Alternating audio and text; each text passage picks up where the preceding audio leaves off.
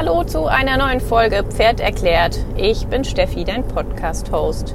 Das ist heute mal wieder eine Autofolge, in der ich einfach ein paar meiner Gedanken mal zu einem Thema aufspreche. Und das Thema ist Preise für Dienstleister in der Pferdebranche.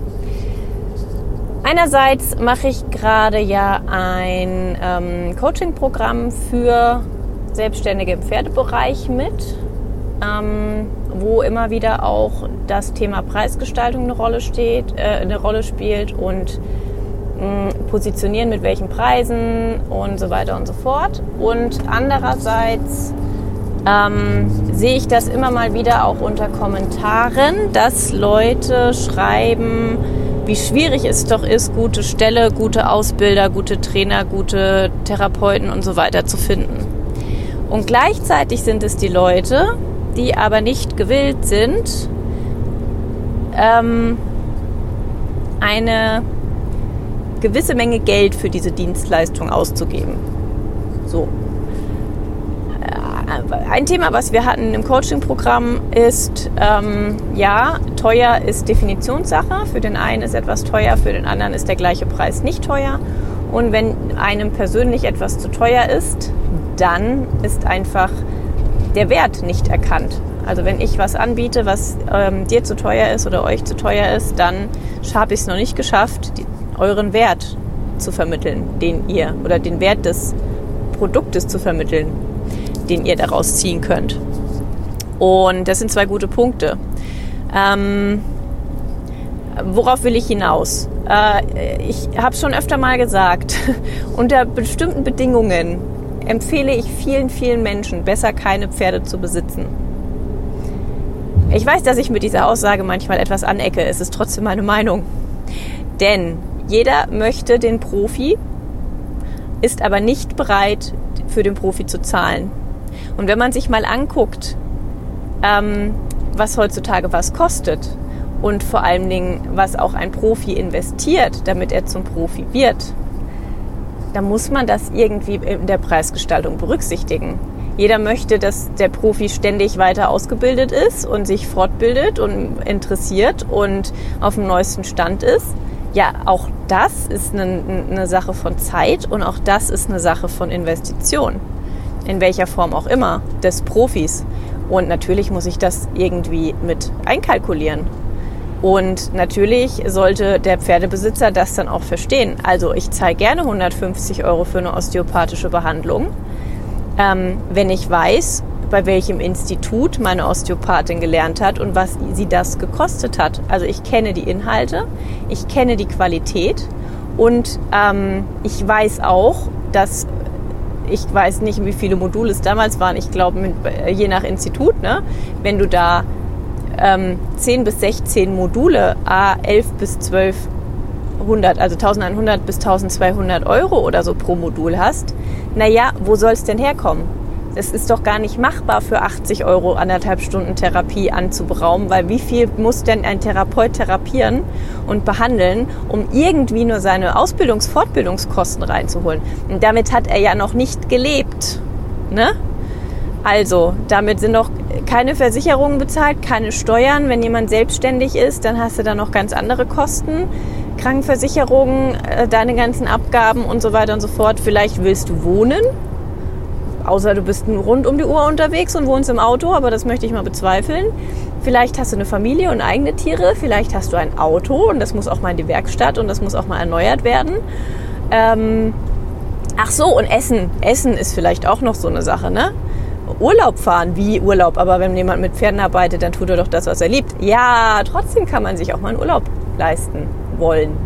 Das ist auch voll okay und das darf für, also der Dienstleister weiß das in der Regel, ähm, aber der Pferdebesitzer oder der Reiter darf das auch im Hinterkopf behalten. Das gleiche gilt für Reitlehrer und Reitstunden. Da machen sich wirklich Amateure machen den Preis der Profis teilweise kaputt. Ich meine, es ist schön, wenn jemand am Stall jemanden hat, der sich mal in der Freizeit neben seinem Hauptjob für 25 Euro in der Stunde hinstellt und schwarz was dazu verdient. Und vielleicht ist diese Person gut im Unterricht geben und kann auch das Pferd weiter mit ausbilden. Das ist fein, Glücksgriff.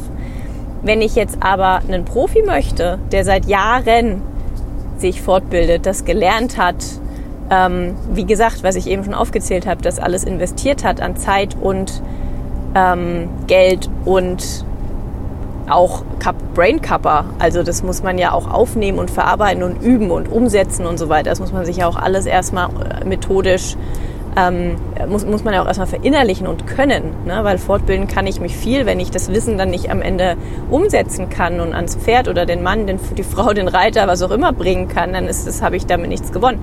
Aber sind, gehen wir mal davon aus, dass das alles passiert ist, dann brauche ich mich nicht wundern, dass jemand einen höheren Preis nimmt. Wenn ich dann sage, oh, 80 Euro in der Stunde ist aber viel, dann bleibe ich doch bei der äh, Tochter von der so und so, die ja schon auch ganz toll ein Pferd L-Dressur fertig gemacht hat und die macht das für 25 Euro die Stunde neben dem Studium. Ja klar, kannst du machen. Dann darf man sich aber auch nicht wundern, wenn es irgendwann diese Profis nicht mehr gibt. Weil auch die suchen sich dann was anderes, um irgendwie zu überleben.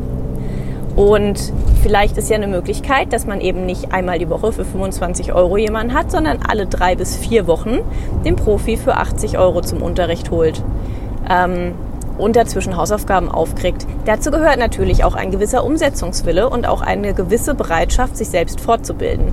Selbst als Reiter, indem man Online-Kurse besucht, Bücher liest, den Trainer vielleicht ausfragt, wirklich sich Hausaufgaben geben lässt, ähm, die sich zeigen lässt, aufschreiben, filmen, sonst was Podcast einsprechen äh, oder Audio einsprechen dazu, total egal, ob man das selber macht oder mit dem Trainer zusammen und sich dann wirklich ransetzt und das selber übt.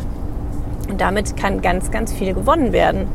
Ich bin total der Meinung, dass es nicht täglichen Input braucht. Wenn der Input, der kommt, so in Häppchen präsentiert wird, dass es umsetzbar ist und damit Schritt für Schritt Erfolge erzielt werden können bin ich total der Meinung, dass es auch sehr einfach machbar ist, einfach seltener den Profi da zu haben und trotzdem oder nicht sogar noch besser voranzukommen. Und mit Profi meine ich jetzt nicht jemanden, der irgendwann mal ja, Bereiterausbildung gemacht hat, dann den Pferdewirtschaftsmeister Beritt gemacht hat und seitdem sich nicht mehr fortgebildet hat und halt nach dem, ja, so haben wir es doch schon immer so gemacht und an Schlaufzügeln ist noch keiner gestorben. Ne? Den meine ich jetzt nicht sondern ich meine auch viele, viele der ähm, Mitteilnehmerinnen aus meinem Coaching-Programm, was ich da mache. Wirklich, die sind sich so am Fortbilden, ich ja genauso. Mm, und das muss eben dann auch etwas kosten. Und dann könnt ihr es auch gerne vergleichen mit Dienstleistungen in anderen Sparten. Ähm, mein Automechaniker oder in jeder Autowerkstatt was ist da der Stundensatz? Müsste ich jetzt nochmal gucken, wahrscheinlich je nachdem, wo man auch ist. Und ob du bei einer freien oder einer, einer, einer ähm, gebundenen äh, äh, Vertragswerkstatt bist oder so. Ne, aber das kann man mal vergleichen. Und ähm, es ist auch, klar ist was anderes. Nein, man kann es nicht vergleichen, aber man kann den Preis mal nehmen. Und warum? Und den, die Autowerkstatt zahlt man für den Preis, weil es ist das Auto, davon ist man abhängig. Ja, aber wenn man noch ein Pferd kauft und sich voran, weiterbilden will und vor, äh, vor, vorankommen möchte, fortbilden, vorankommen, ihr wisst schon, muss man das leider mit einkalkulieren. Es ist halt nicht mit dem Kauf eines Pferdes getan. Das heißt, wer gerade drüber nachdenkt, ein Pferd zu kaufen, kann vielleicht gerne zum Entschluss kommen, es einfach zu lassen. Es ist eh schwer genug, einen guten Stall zu finden. Und mit gut meine ich wirklich artgerecht, äh, individuell auf das Pferd angepasst gesundheitsfördernd, gesundheitserhaltend. Ähm, ja, genau. Oder eben präventiv arbeitend oder natürlich auch ähm, so individuell, dass wenn ein Schaden entstanden ist, das Pferd trotzdem gut unter ist.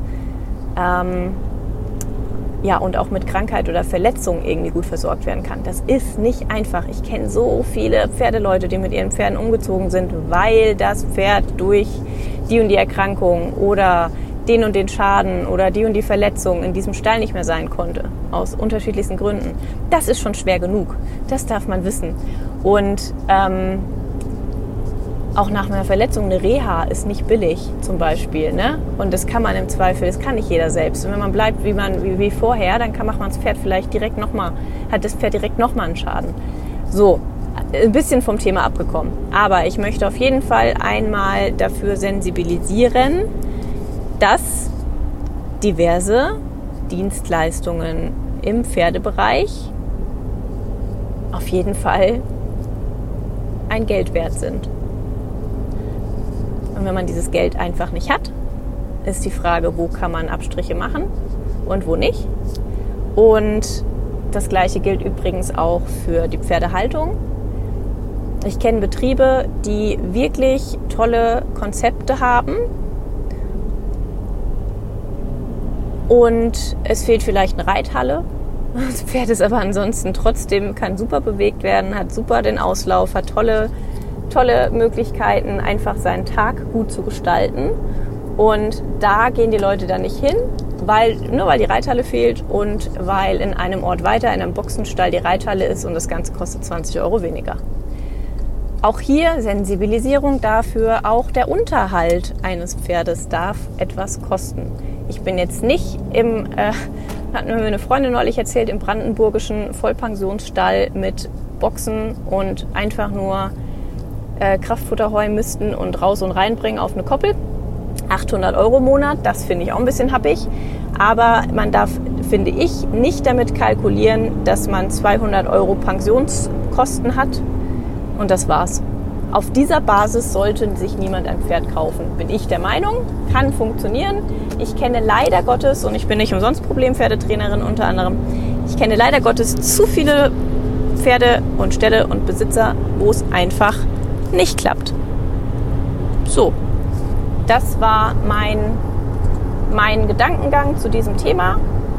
Und ähm, ja, danke fürs Reinhören. Schreibt mir gerne, was ihr dazu denkt. Ähm, und habt noch einen schönen Tag. Bis dann.